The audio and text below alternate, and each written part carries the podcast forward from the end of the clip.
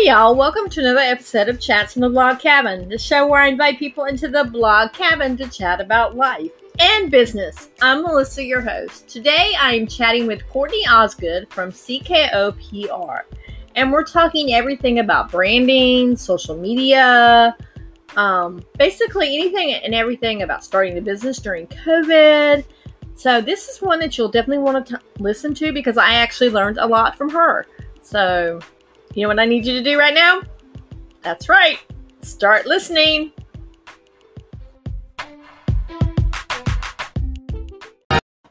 Hi guys, welcome back to another edition of Chats from the Blog Cabin.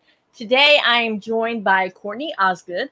Courtney is amazing. I mean, she just recently moved, about a year and a half ago to North Carolina, and your business has been booming ever since. So welcome, Courtney, to the show. Tell us a little bit about yourself.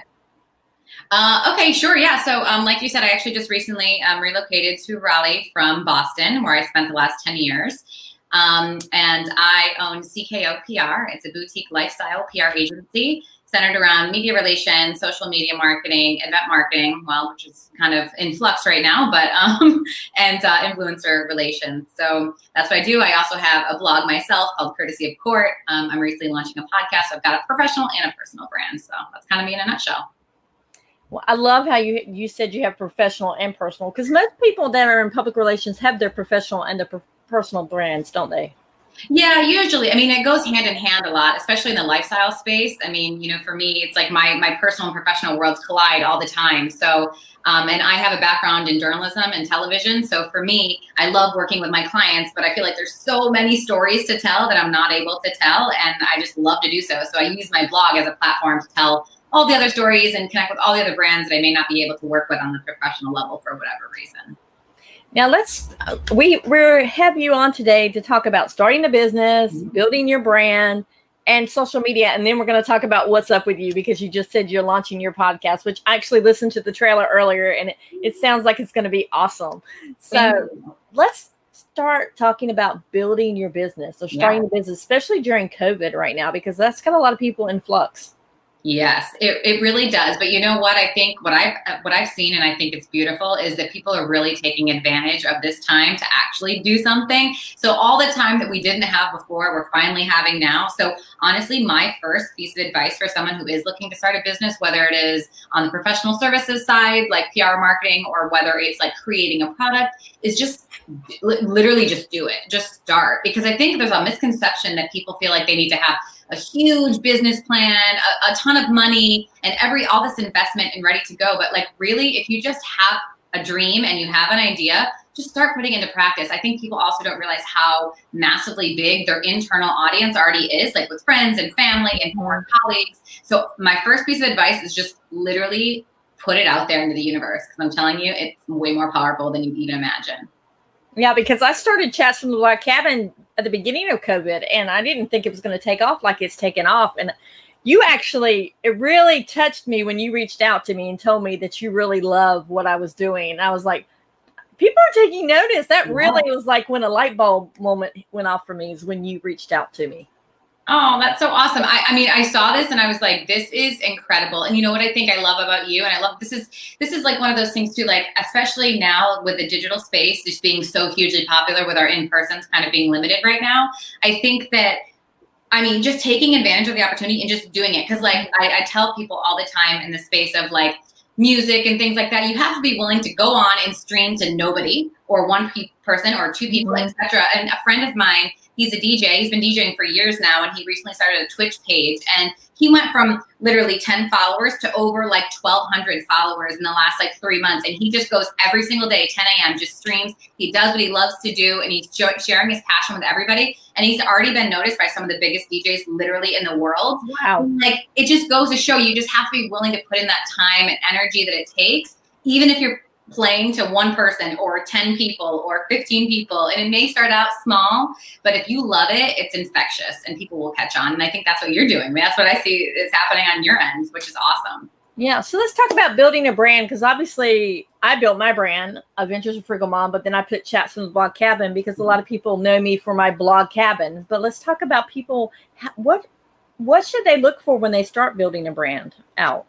Yeah, so I would say first and foremost, find out what you're passionate about. Like, what do you stand for? What's your mission? So make sure when you're going to create something, whatever it is, make sure you understand really clearly, like, what is your end goal? Like, what do you want? I'm not talking about end goals in like, oh, in the next 5 years, I want to make $10,000, whatever. I'm not talking about those goals, but really, what do you want? Who do you want to reach? And what is your mission behind that? Like, is for me, on the sort of my personal brand side, the Courtesy of Court, I want to share stories of entrepreneurs and small business owners and creatives out there, because I feel like everybody has a journey and it's never A to Z, right? There's always like missteps and you got to go back and you got to go down, you know? And so for me, that's my mission. I really want to share those stories. So I'd say find a clear mission, understand what your goal is, and then also who's your demographic? Who realistically, like, sure, we want everybody to listen. We want men, women, old, young, everybody. But realistically, who's going to be watching or listening or buying your product, and make sure you're really clearly defining your audience.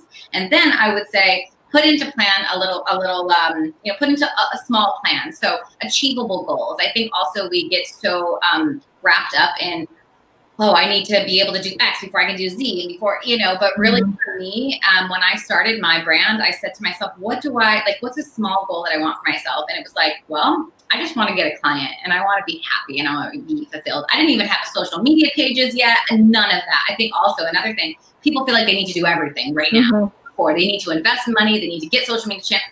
No.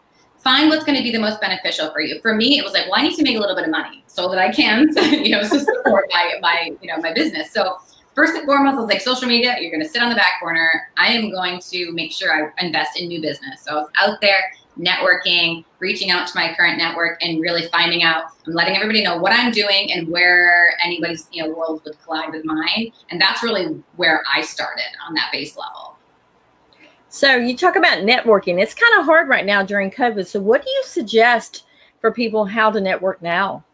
So you know what's crazy? I can't believe I'm even saying this, but it has been a game changer for me. So Facebook groups.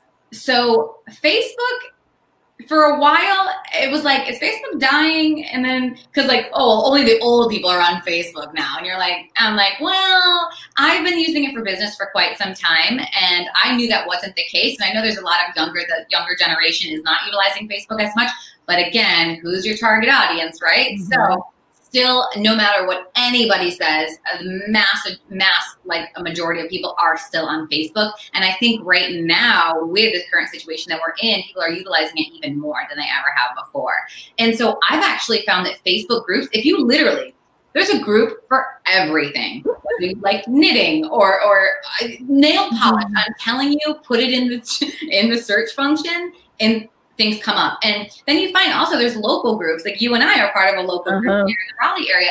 And like, you'd be surprised. And even if it's just, hey guys, I have a question. I'm like, I'm struggling with, X, Y, and Z, and you can crowdsource. I'm part of a Raleigh group here, like just information exchange. People are like, hey, I'm looking for a new, lawn care company. Anybody have any recommendations? People are constantly shooting out. You'd be surprised. I think a lot more people want to help connect others than we even realize. I feel a lot of people are like probably hesitant, or they don't want to look stupid or dumb. Oh my gosh, I'm telling you, you put yourself out there, you'd be shocked to see at how many, people support everybody. So I would say Facebook groups are huge right now when it comes to connection.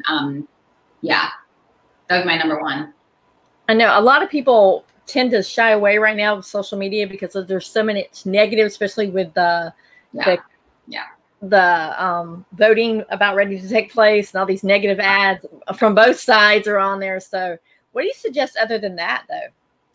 Well, interesting. Just to address that, I think everyone needs to have a little bit of more self-discipline, because listen, yes, I see some things on there too. And in fact, I see some things on there from people that I genuinely really like and I don't agree with. And it's like, I'm not going to allow this to like give my perception and make my perception different of you or anything. So I just choose, you see that, just choose to not engage with it, because there's a lot of good that's going on there. So you just have to choose not to engage. I mean, that's what I would say. But on the other side of things, I mean, I would keep an eye out too for other type of networking groups. Again, a lot of them are virtual now, but there's another group that I'm part of, Women in Networking. And it was just a quick search that I did when I first moved to the area. And I was just trying to find other entrepreneurs in my local area to connect with.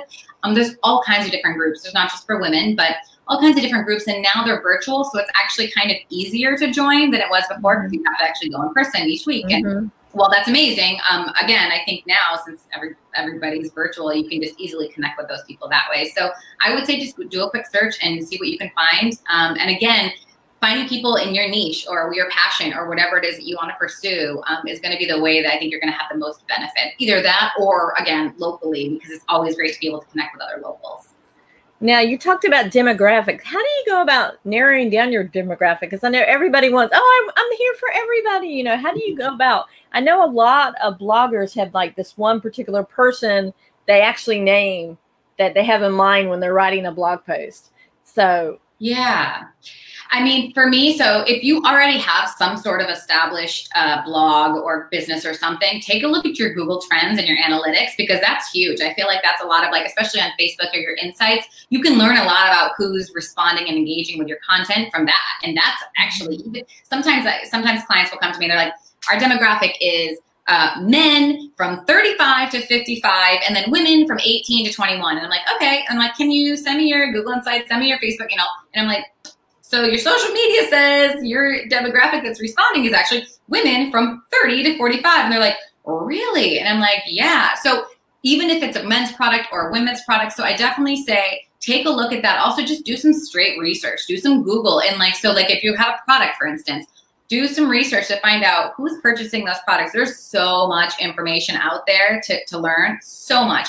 Another way you could do too is if you have an internal database, meaning like you have a lot of friends and family and colleagues that would be willing to share, maybe create like a Survey Monkey and say, here's my idea, here's my product, what, you know, interest level, etc. Like ask your own questions and get your own insights back so you can learn. I think another thing is too, once you do learn your insights of who your demographic is, like who it actually is versus who you want it to be. If you want it to be something different, then think about a style. You might have to shift the way you're talking, or shift, you know, your how you're promoting your services, or you might have to add on something or remove something if you really want to narrow it down. But I really think it's important to just go where the people tell you it is, right? For me, I know my audience. It's 70% women, 30% men. And it just is what it is. But that's not to say I'm going to neglect the 30%.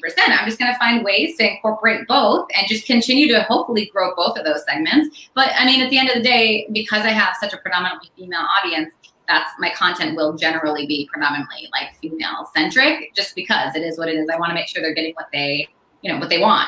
So, and that's about your personal brand, right? Yeah, exactly. Yeah. Okay.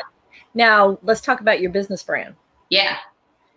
So my business was interesting because of what I do, because of PR and because of my clients. My demographic is my clients' demographic. So it's not really mine. I mean, sure, I can go out there and I guess if we were to talk about my personal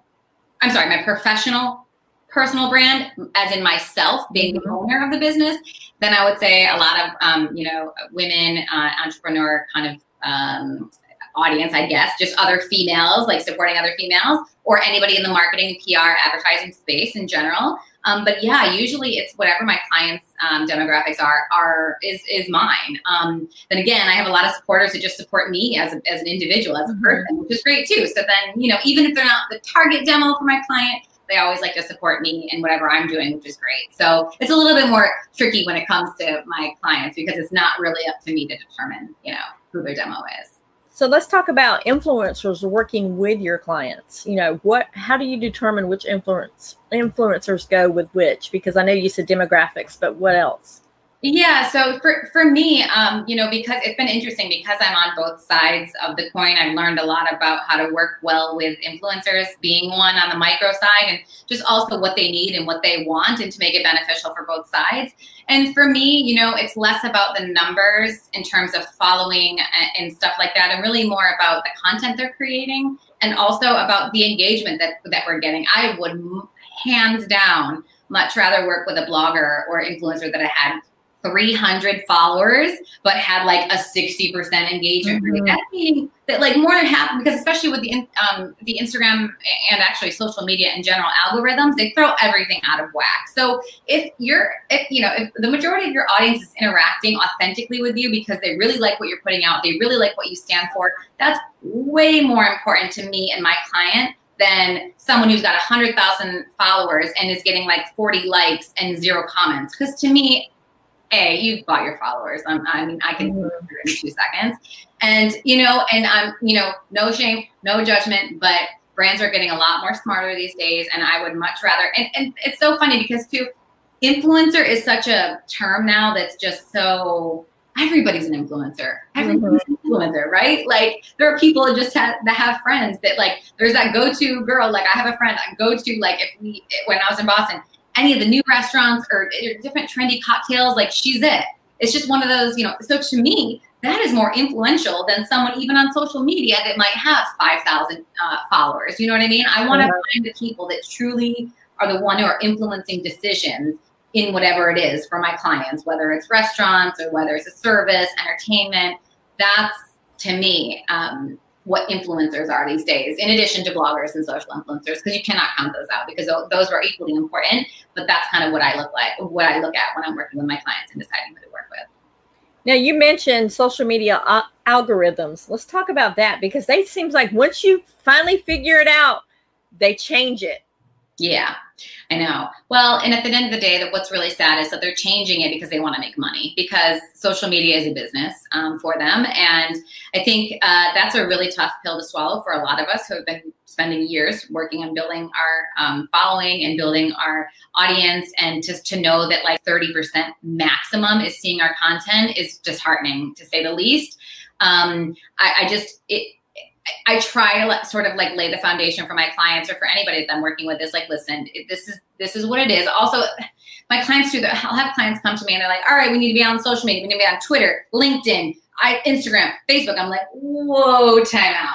No, we're not going to do that because that's way too many. And like, just because they exist doesn't mean you have to be part of them. So also I think from the professional side, and this is no offense to anybody, but everybody thinks they're great on social. Oh, I can do it. I can Instagram. Sure. Yes, you absolutely can. Everybody can do it, but very few can do it well. That's because it's a business. There is a whole business side of things. People are going to school now, which is mind blowing, but it's true. They're going to school for social media marketing. Like it's an actual like profession now. So that should go to tell you, it's not just about posting and just sitting back and letting everything just roll in. There's, I'm sure more than anybody, more than a lot of people, that it takes a lot of time, a lot of energy, a lot of effort, and you have to understand at least a little bit on the back end how the business side works, how the engagement works, how it comes back to you. So people just don't realize that it takes a lot more than just posting or clicking like every once in a while if you really want to grow an authentic following. I mean, I've been stuck for like 2 years now, the same following, but I also don't put a lot into it as much as I should. But now, do you handle the social media for your clients or do they do it themselves? This is coffee, by the way. It looks like it is a wine tumbler, but it's coffee. I know there'd be no judgment otherwise, but just letting you know. Yeah, no judgment. Yeah, so I do offer social media for my clients. So it depends. Sometimes they hire individual agencies that just do social, or it's always great, I think, to be a one-stop shop. So I have a team that works on social as well. So in addition to myself, I've got two others that work on social media for my clients. So it depends. I always offer it because PR and social go hand in hand these days. And I think one of the biggest mistakes right now that any business can make is not making sure that those two are connected. So whether or not the same house or agency is managing both, which is ideal, they need to be communicating like constantly, because PR and ideas and media can fuel social. Social can fuel give insights to PR. I mean, it just goes hand in hand. So that's always what I tell my clients. So it just depends on their needs. Some of them, they've got someone that handles it, and then I provide oversight. Sometimes they want me to just do everything, content creation, execution. We can do that as well. So there's different tiered levels. But again, PR and social, they got to be lockstep these days. So how do you stand out on social media so that people will see that you're unique, that you're not just like every other brand?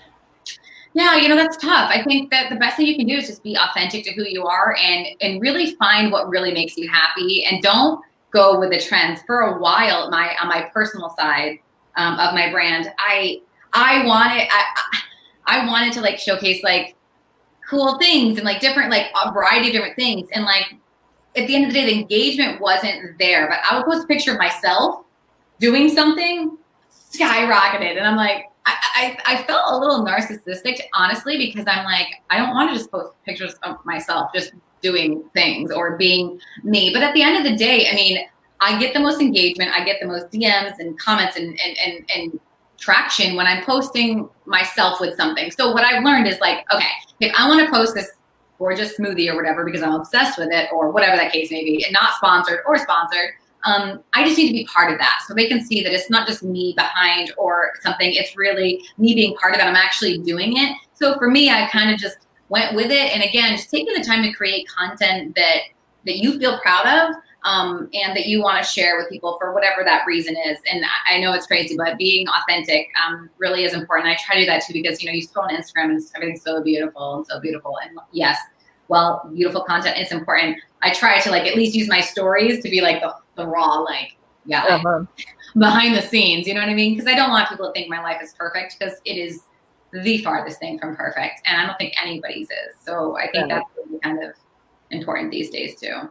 So how often should people post to social media then? Well, you know, I think you ask people, industry people, and they'll all tell you different things. I think different techniques work for different people. I know one of the girls who's really successful here in Raleigh, she posts like, I think once a day or once every other day. Listen, if you've got the content, the genuine good content, and you're able to post every other day or every day, excellent, like go for it. If you don't have the content to post, like frankly, I don't have the content to post. I'm not going to lie. I wish. I mean, there are some times where if I'm going on a trip or working on a client campaign or something, all of a sudden I've got like 2 and 3 posts. I'm like, oh my God, I need to share this. This is so good.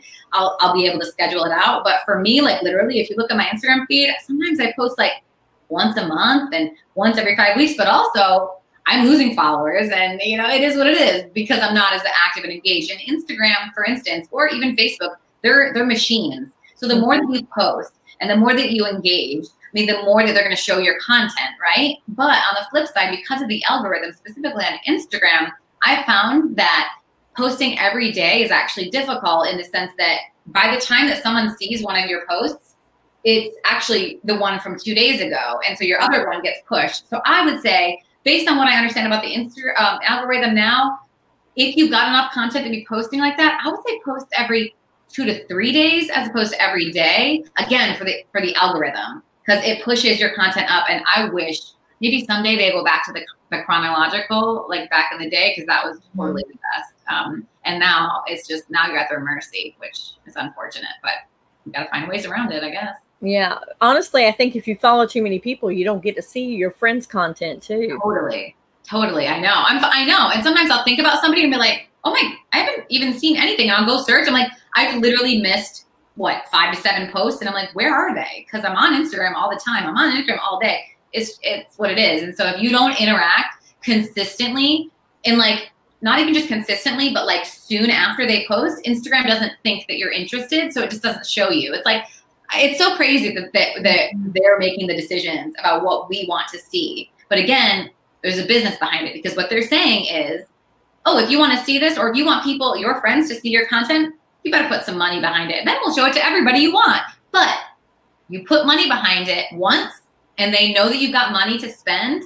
And it's almost like they won't show your post as much because they're going to wait for you to then say, oh, I guess I got to put another, $30 behind this or $100 behind this. It's really, it's awful. It's so awful. It really, really is. But nature of the beast. So should you put money behind it? Should you place ads to boost your content? No.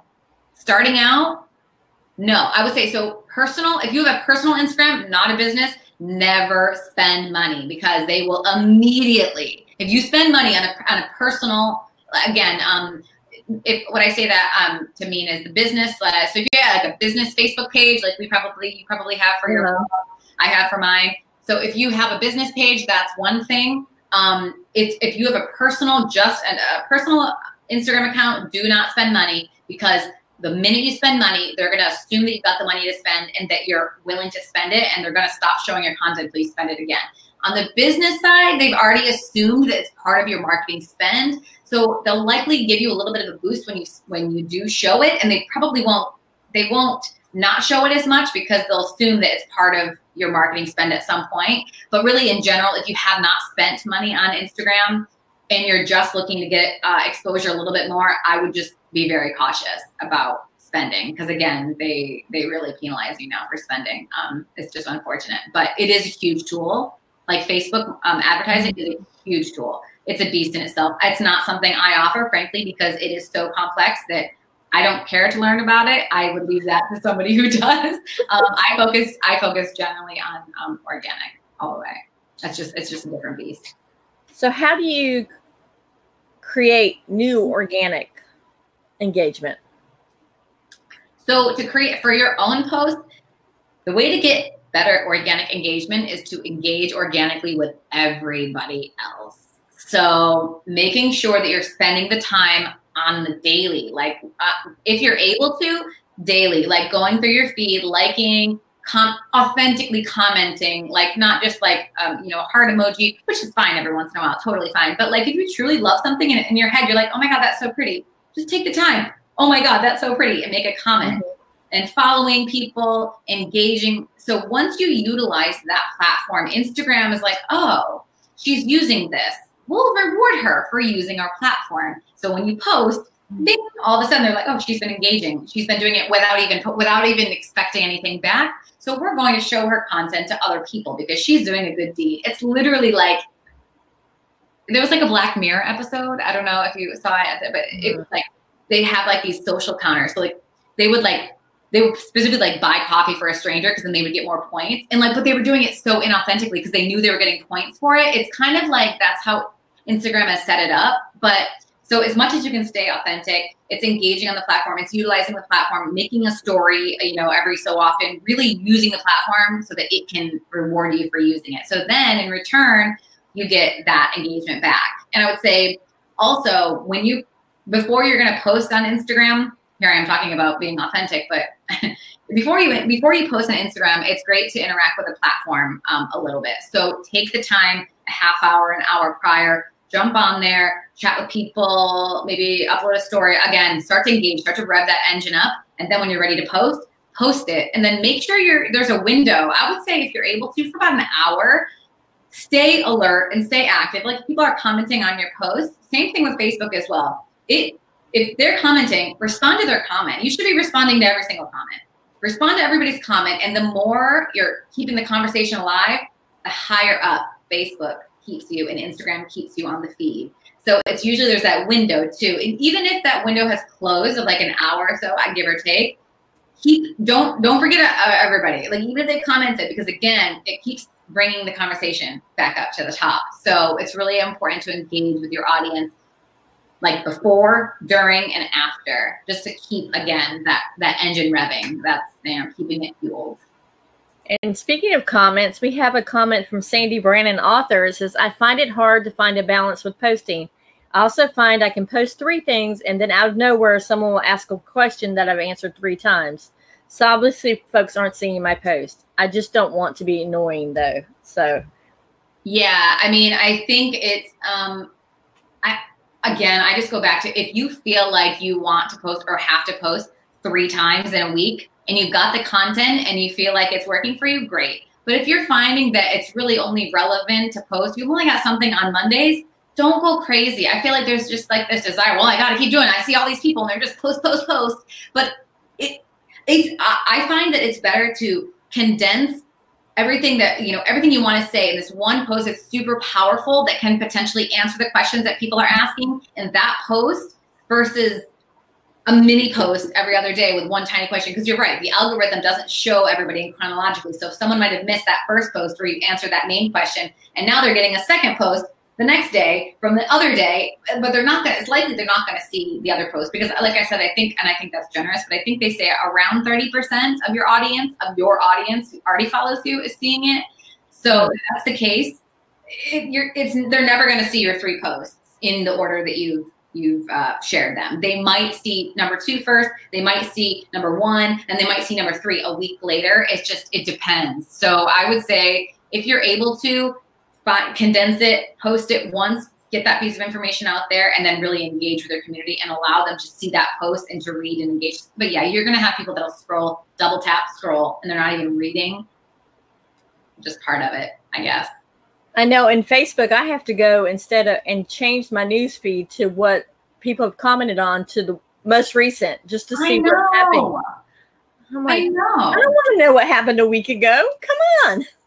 And also, I don't know if you've noticed too, like, they'll say on your post, they'll be like, showing you the most relevant comments. Like, I'm sorry, what do you mean the most relevant? Show me all the comments. Why are you deeming what's relevant on my post? Oh, it drives me insane. Or the newest comments, and then, then they hide some on mobile, so you've got to go to the desktop to see exactly what comments there are, even if it's on your personal page or on your business page. Yeah. I know. Crazy. I know. It is really crazy. It's really crazy. It's so annoying. But it's the thing. I mean, we've got to play ball, right? Like, if we want to utilize the platform, which actually is another kind of key piece that I'm trying to share with my clients as much as possible, is that if you have the ability to have a blog or your own platform, at the end of the day, I'm sure we've heard of that all before, but social media could go away tomorrow. And if it does, and that's where your audience is, and you've got nothing else, you don't have an email list, you don't have a blog or a website to house your content, guess what? You're starting back at zero. So the work and the blood, sweat, and tears you just put into creating your brand that lives on social media alone, well, best of luck to you, because you're not getting it back. We're utilizing platforms that are not owned by ourselves. And our own platforms are the only ones we can utilize moving forward. So even if you share or promote on social media, totally fine. I do it myself, but I highly suggest having a house for your content that's just yours. Because again, anything could happen, and you don't want to be at the mercy of someone else or another, global conglomerate that can change things at any time. Yeah, because I know at the very beginning of the blogging, Blogger was really big. People use Blogger, the host, all the time, but they say Google owns your content. So I'm like, ooh, I'm going to get out there as quick as possible because it's free. But you didn't ever want them to, because I heard horror stories of Google shutting blogs down because they did not like the content. And so. Exactly. Yeah, you're really at their mercy. When you don't own it, the platform that you're utilizing, you're at the mercy of them changing it up and showing it or not showing it or flagging it for inappropriate. And you're like, what? Like, what? So yeah, you really are. So if you're able to, and it is an expense, but it's a really small expense compared to all things. And you don't have to make it crazy and beautiful, but like over time, if you want to update it, that's what I did. I created something pretty basic in the beginning, and then over time, as it kind of caught on, then I just like make some tweaks and update the logo, and then you can do what you want. But even just to get a domain is like $10 for the year, and then the hosting site can be as little as $50, $60. It depends on what you're using. Obviously, it can be way more expensive than that, but definitely worth it if you're really looking for something long term in terms of building a brand, whether it's a personal brand or a professional brand. Now let's talk about branding colors, because I've noticed that you have very specific colors in your brand and your aesthetic. When you go to your Instagram page, it's all pretty much the same kind of colors on the aesthetic. So is that important, that cohesiveness? I absolutely think so. I always go back to brands that are super iconic, like Coca-Cola. That Coca-Cola red, for instance, it when you see it. And even the script font and like the Nike swoosh, that whole thing, the aesthetic of those brands, exactly intuitively. When you see that, exactly who it is. And even if you're a small brand, it's so imperative to make sure that you're really lining yourself up for the future. So even with my Instagram, you definitely don't need to create an aesthetic on Instagram. But for me, it's kind of like the modern day website, which I'm just here. I am talking about don't put everything on social media. Again, don't put everything on there, but it is sort of like an online portfolio. So for me, I want, when people go to my Instagram page or my Facebook, I want them to get my vibe without even knowing who I am, because you'll be attracted to it or maybe you won't. But at least you'll kind of get a little bit of a flavor of what I'm doing and what kind of services I provide before you even like dive in. So yeah, I would always say too, like, it's great to keep your color scheme to like 3 or less in general. And then everything you do, just make sure you're like using that color that ties back. Again, you're just creating that visual representation of your brand. You'll be able to talk about it later, and you'll be able to type it out in your copy. But your logo and your brand colors can potentially become iconic, and everybody will recognize where they go. So yeah, it's just keeping it tight and cohesive. I think a lot of times too, even your fonts, just keeping whatever fonts you're using. So if you're using a header font, a subhead font, and then your like body copy, great. Just keep it simple. And then if you're gonna keep iterating on different things, make sure those things are just staying the same. You can create 1,001,001 pieces of creative, and you can still use the same font, you can still use your same colors, even if you're getting sick and tired of them I'm telling you, it's actually good, because the brain, once they see it, the more times they see it, the more times they're going to remember it. So how often should a company rebrand? If you don't have to rebrand, don't. I mean, if you've got a great brand, then don't. But I mean, so I would say oftentimes you see maybe 3 to 5 years in, they realize they might have been just like a mom and pop in the beginning. And they're like, yeah, I'm using Comic Sans font. There's nothing wrong with that. But like, you know, one of those very, you know, basic fonts, everybody gets in there. And like, they're looking to like, maybe they've kind of grown up themselves. So if they've grown up themselves, then it might just be time to like give them a little refresh. And I would say just be careful when it comes to rebranding. I think sometimes it's exciting, it's an opportunity, but if you stray too far from your original brand and you've got a great brand recognition and great brand loyalty, don't go too far, because then people, again, it's like an intuitive thing. If you're going too far away, then people are like, wait, what is this? Am I getting the same thing, or am I getting something completely different? You know, so you want to kind of keep it in the family, if you will, and just maybe give it like kick it up a notch or refine it. Like, for instance, again, Coke, McDonald's. I mean, every of the big brands have done that. If you look at the logo, like look at Apple, for instance, you'll see like 15 logos. You know, they just kind of each time, but it looks the same in the sense of like it's in the same family, but they maybe like made it like a little circular, and then they maybe like made it silver, or they, you know what I'm saying? So like, yes, you can absolutely do that. But if you don't have to and things are great, then just stick with it and own it. See, because I've actually thought about rebranding the blog side, because, you know, it started out as being a deals coupon, and now it's more lifestyle. But I'm like, I built my brand and I'm so scared that I'll lose following, or I'll lose my rank in Google because of it. Yeah. And you know what? So then, you know, instead of just changing it, just maybe add on, or maybe shift in some of your messaging, like retool your SEO kind of like nuggets where you're still keeping in what's like made you who you are, but you're just adding on a little extra. Like even for me, I first started my blog and it was much more lifestyle focused. And then I started doing a lot of travel stuff. So I just subtly added on lifestyle and travel blog. You know, it wasn't just lifestyle, because it was before like kind of beauty and lifestyle. And then I'm like, actually, it's just so much more about like travel too. So I just like threw that on there. And then I just started like weaving in more content with travel focus, but still maintaining my others, and then slowly start evolving that way. And then, you know, I think the people who are supporting you though are probably supporting you like through and through. Mm-hmm. So, you know, there are ways you can do that without completely. I think where you would go wrong is if you completely change your name, for instance, and didn't keep any of, you know, those elements. Yes. 'Cause I think that would be important. And then even after you did that, so if you did that, then maybe if you still have like a great foundation, then you could maybe a couple of years down the line think about changing it. But again, if you don't need to, I would say stick with it as much as you can. Yeah. You said the big word, SEO, search engine optimization. Ooh, I can't even skip the words. A lot of people are still going around and around in their head fighting with that. So can you give us some insight on that maybe a little bit? Yeah, I mean, I wish I was an SEO expert myself, but I have a lot to learn. But what I do know is that, yeah, SEO is essentially how people find you that don't know about who you are. So oftentimes on blogs and things like that, there's back-end stuff where you know, do SEO. So where you like write in little blurbs with keywords. So when someone types in, I don't know about you, but I literally Google everything, like everything. You should see my Google. It's just ridiculous things. I'm always like, why is that blue? Like just rant, because I'm just curious. I'm like an information junkie. I just love to know things. So I'm like, okay, sometimes I want to know about like blue desks that are round. I'll write round blue desk right there. Those are keywords. So if like a furniture retailer is smart, they'll pull those keywords and use them for their SEO. So what happens is when I search that, theirs comes up right in the front. So for social media, so it's funny. So Instagram. It's not, you can't use SEO on Instagram. It's just not that kind of tool. Facebook, however, it is that kind of tool because you're able to write long form stuff. So, but however, Instagram's SEO is kind of like hashtags.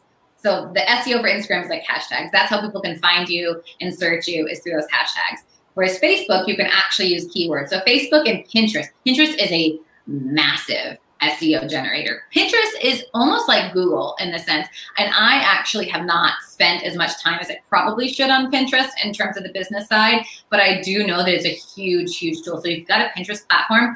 Don't worry about the hashtags as much as not. Pinterest, when it first came out, kind of everyone thought it was like a social networking kind of thing, like Facebook, Instagram. Mm-hmm. It was It's not. It's much more of a generator, like a Google, an SEO generator. So writing out and making sure those buzzwords, they call them buzzwords. So anything that's going to be relevant for someone searching. So if you're writing a post about the best desks for a small workspace or something, think about the words that people are searching right now. Probably at home, offices, in-home offices, COVID, literally those words. So if you're able to weave in those words to your copy, or, but again, in an authentic way, so it doesn't feel super weird, but finding those buzzwords to connect is going to allow other people to find you, to find your content. And in some cases, if you've got budget, it might be worth investing in Google, in Google advertising. They do AdWords and SEO generation on that side. Again,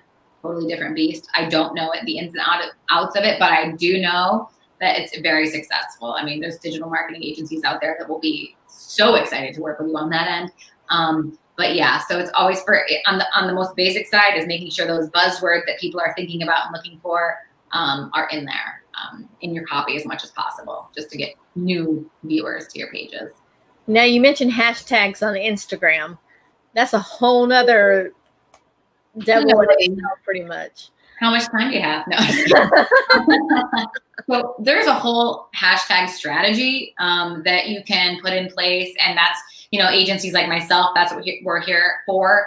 In general, though, when you're using hashtags, they can be amazing. In fact, if you can use them right, like sometimes I'll see on my post, 75% of people saw my post that weren't following me. And I'm like, jeez, okay, great. Those hashtags work. So what you want to find is, A, make sure your hashtags are relevant to whatever your content is that you're posting. Also, do a little bit of research. So I actually have a notes in my phone section. So I'll break it down. So if I'm posting a piece of home content, a piece of cocktail content, I've got hashtags already like ready to go for different pieces of content to fit different audiences. So what you'll want to do is you'll want to find and search hashtags. You can search hashtags just so you can search any other accounts in Instagram. So before you post, I just do a little search, spend a few minutes, go through, just search, start by something basic. So like cocktails or like cocktail of the day. And like below that, you'll see all these suggested hashtags. Click through them and see how many hashtags have been used. So my rule of thumb is if you can find hashtags that have like around 300,000 uses or lower, those are the best ones to use, because it's going to be people, a lot of people are using them, but not so many that like you're going to get lost.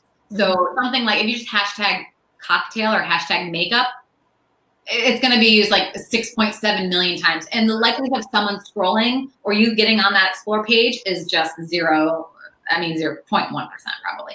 But if you're using something that's slightly unique, but still being a lot of usage out of it, you're much more likely to get discovered. So if you take a little bit of time, and even 500,000 or less, I mean, you're really getting up there, but you can use, I believe, 30 hashtags in any one comment or your post or whatever. I just, from the perspective of looking cleaner, I usually add the first comment is all of my hashtags so that it's not in my post itself, but it's all personal preference. Some people keep them, some people put some dots and they come below. It really just is personal preference. But when it comes to searching for hashtags, that is the strategy I use as much as possible. Then make sure also, like if you're local and you want to be discovered locally, make sure you're using your local hashtags, like, Southern bloggers and Raleigh bloggers, those kind of things. But yeah, and have fun with it and keep using, you can even, like if you want to create a hashtag for your own content, that's cool too, because then you get to see, someone can go to your hashtag and see all your content right there, or you can encourage everybody else to use your hashtag. And again, it's trackable and it's a lot of fun to be able to see how that can catch on too. Yeah, because I use hashtag Chats from the Blog Cabin on Instagram because I just want to see who's doing it. Right. So let's talk about, we want to give some of your clients some recognition. So talk about some of the clients that you work with. Sure. So I got an awesome client that are based in Wilmington called Rose Water. You actually know them. Yeah. And we're going to have the founders on Chats from the Blog Cabin in a couple weeks. Rose Water is exactly what it sounds like. It's dry rosé and sparkling water. That's it. And it's awesome and amazing, and it's incredibly innovative. And these guys are really cool. They've created this wine water category And there's several other iterations coming down the line. I can't share that now, and hopefully maybe they'll share a little tidbit with you in a few weeks. But yeah, that's amazing. It's so fun. It's a proprietary blend of dry rosé from France, and they ship it over and mix it with sparkling water that comes directly from the Austrian Alps, which is arguably one of the cleanest water sources in the actual world. So it's an incredibly light, refreshing beverage, 59 calories, no sugar, nothing artificial, which, if you know, I mean, if you're a fan, I mean, I'm guilty too of, you know, some of the seltzers out there. They all have artificial, you know, let's say naturally derived ingredients. Nothing is natural. It's all artificial. It's not real. But yeah, this is completely clean. You know, you can't call alcohol healthy, but it's arguably one of the healthiest currently out there. So rosé water is definitely one. Another one of my clients is Urban Axes. They're an indoor axe throwing facility. We actually have one in Durham here, and then we were opening one in Raleigh. It's still TBD now because of the whole craziness. But we had got 8 locations across the country, and they were actually the first indoor axe throwing recreational facility in the U.S., which is great. So they've been a long-time client of mine, and that's always fun. So people who think that they're so bad, they come in and they actually kill it. So it's a lot of fun if you have the chance. And yeah, the majority, I believe, all of the locations except for Houston and Boston right now have reopened safely, obviously during social distancing and masks, and they have limited capacity. But it's a lot of fun, especially if you've all been up in the house, so it's a good time just to kind of get out there and get rid of some of that stress, get some bullseyes. Yeah. So, and then I have another client that I'm on the verge of signing. It's actually a local, 2 local restaurants here in Raleigh. I can't share any information yet, but it's really exciting. I can't wait. It's going to be really big for me here in Raleigh, for the agency, but also the opportunity is really excellent, and they've got a great reputation, and I'm excited, so I'll have to share more about that. Yeah, maybe you'll have to come back on to share more about that. Yeah, but it's been crazy. So a lot of my clients, when I first started my business, I was like really into all things lifestyle and all things like entertainment in person and things you can do and activities. And who would have thought that this would have happened, that COVID would have happened, because I lost all but one of my clients at the time. I'm slowly getting them back now because they're slowly being able to reopen. But you know, being in the hospitality and entertainment space, they're 2 of the, you know, and travel too, my gosh, and travel. So being in those 3 industries, they were the hardest hit industries of this whole thing. So it's been really tough on them, and obviously it's been tough on me, but you know, we're all just hanging in there, and slowly things are starting to, you know, come back to life. So I'm really happy for them and myself, but just for life in general, for all of us, it's been crazy. So how did you pivot for COVID then to stay above water?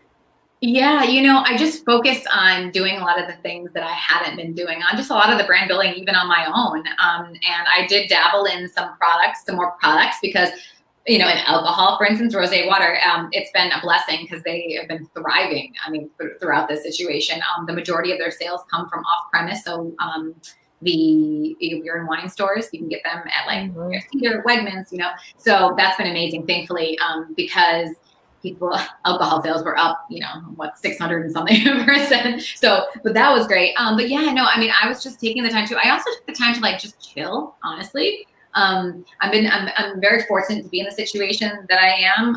And I just took the time to just kind of relax and just get myself together. Cause I was on the go for a long time there.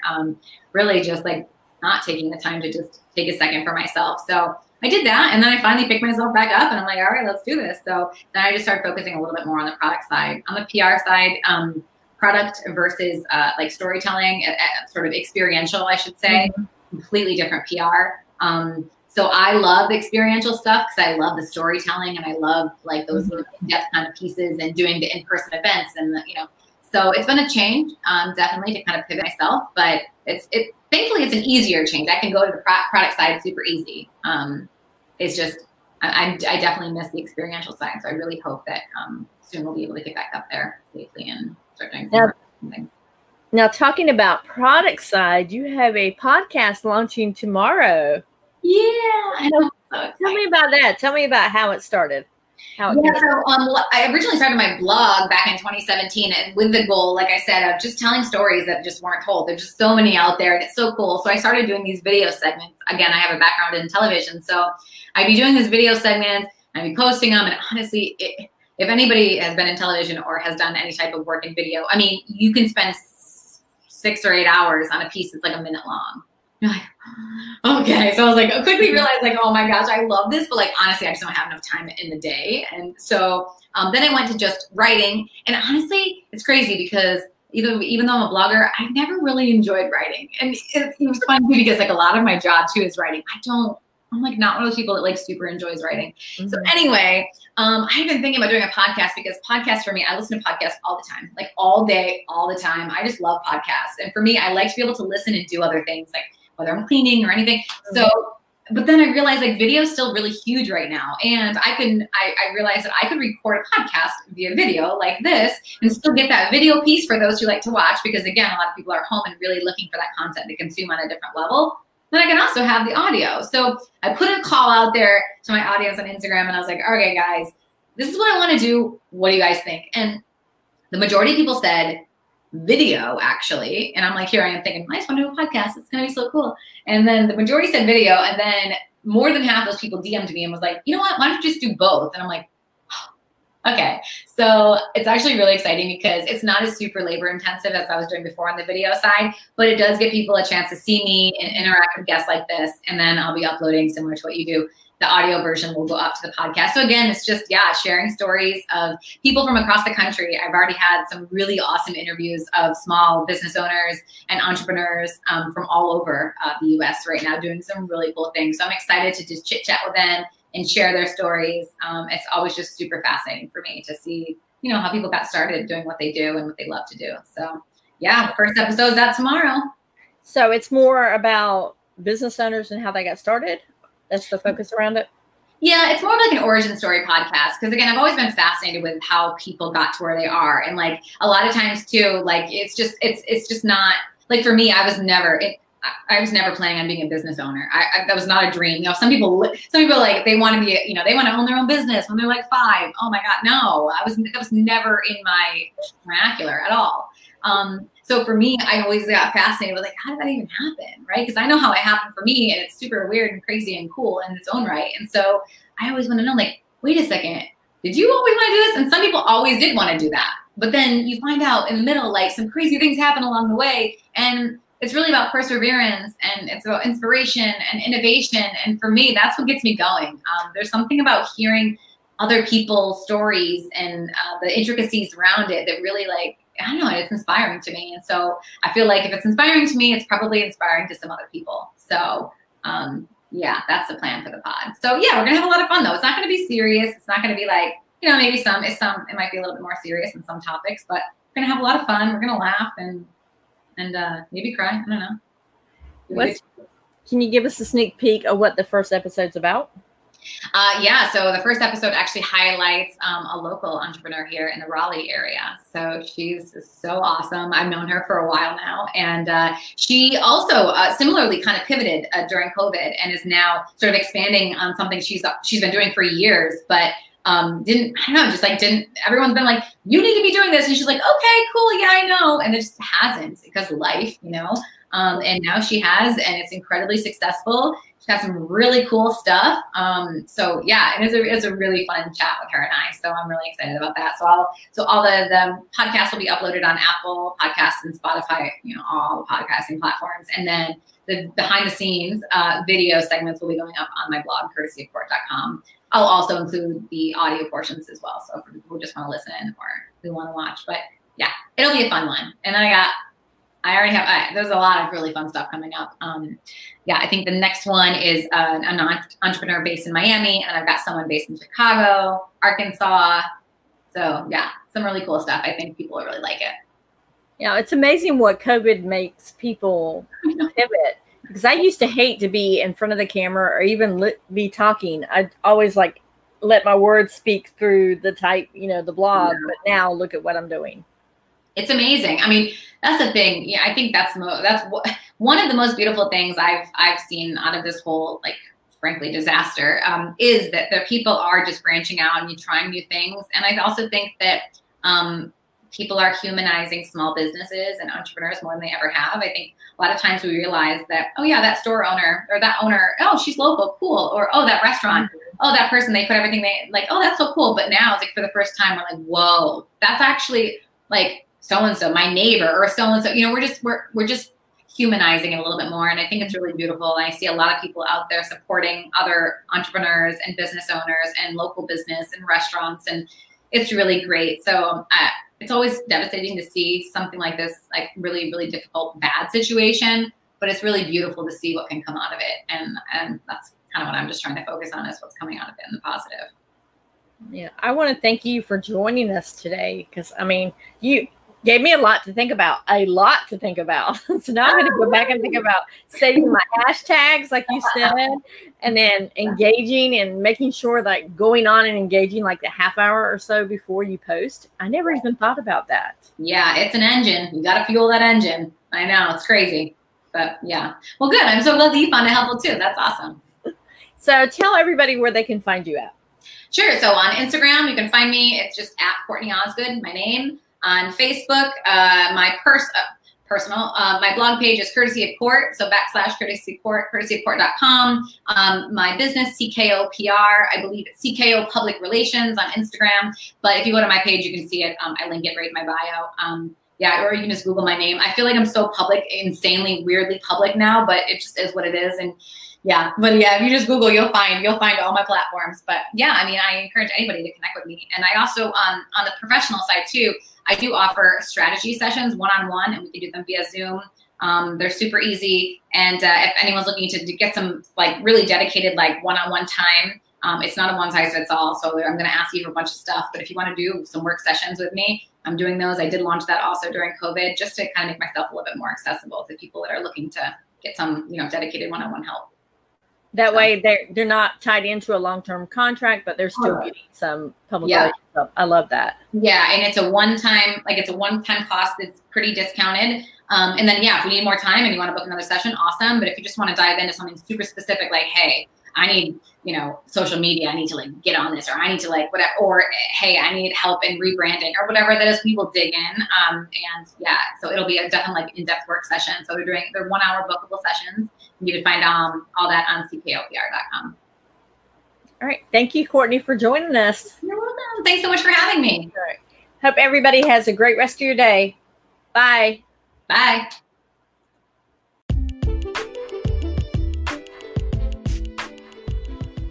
Wow. This podcast in live was so informative. I actually ended up talking to Courtney at least 10 to 20 minutes after we got off from recording this, picking her brain on things for Chats for the Blog Cabin. I cannot wait to listen to her podcast, Courtesy of Court, because I know it's going to be as amazing as she is. So many tips about Instagram and Facebook and social media and building your brand and starting your business and about rebranding. Oh my gosh, guys, it was an amazing chat. I will admit that I was a little nervous going into this chat with Courtney because we didn't really have a set talking points. Like when I get ready to go in and do a podcast or a live, I send out the links, and then I also send out, hey, you know, these are some talking points. I don't send out questions, never do questions, but I do send out a few talking points that I want to hit on. But this time I let Courtney lead. And she came back and she gave me her talking points and said, this is what we could talk about. We could talk about this. We could talk about that. She offered to even talk about PR because I'd already had Melinda Jackson on about PR. But she says, if you want to talk about PR, we can do it. But I felt like that we needed to do something a little bit different. And this was definitely different. The branding, the social media algorithms, everything you could possibly think about when you're wanting to build a business, it's there. So honestly, folks, this episode is a must listen to. If you missed the episode with Melinda Jackson, it's actually one of the most listened to episodes. It's episode 45. So if you want to listen about PR and then piggyback and listen to after you've listened to this episode to piggyback on and learn some more things, then you need to go to episode 45 as well if you've missed it. Thank you so much for being part of the blog Chats from the Blog Cabin podcast and family. Don't forget to subscribe to the podcast and leave a rating and review, because that helps me out. It helps the podcast be seen by more people, and it also helps me in turn to get more people on the podcast so that we have some more interesting guests. I am working on a few guests right now, which I cannot wait to share with you. Hopefully, I'm not jinxing it yet, but it's going to be a big one. It's going to be one of the ones that on my dream list. I've already got Nikki Cozyars on, and as you know, she was on episode 44, and she was my dream guest. But now I've made a bigger dream guest list, and this person, these couple people that I've reached out to are on the list. So I cannot wait to share what they say. So leave a rating, a review, subscribe to Chats from the Blog Cabin. I want you to have a great rest of your day. Be blessed. And remember, keep chatting.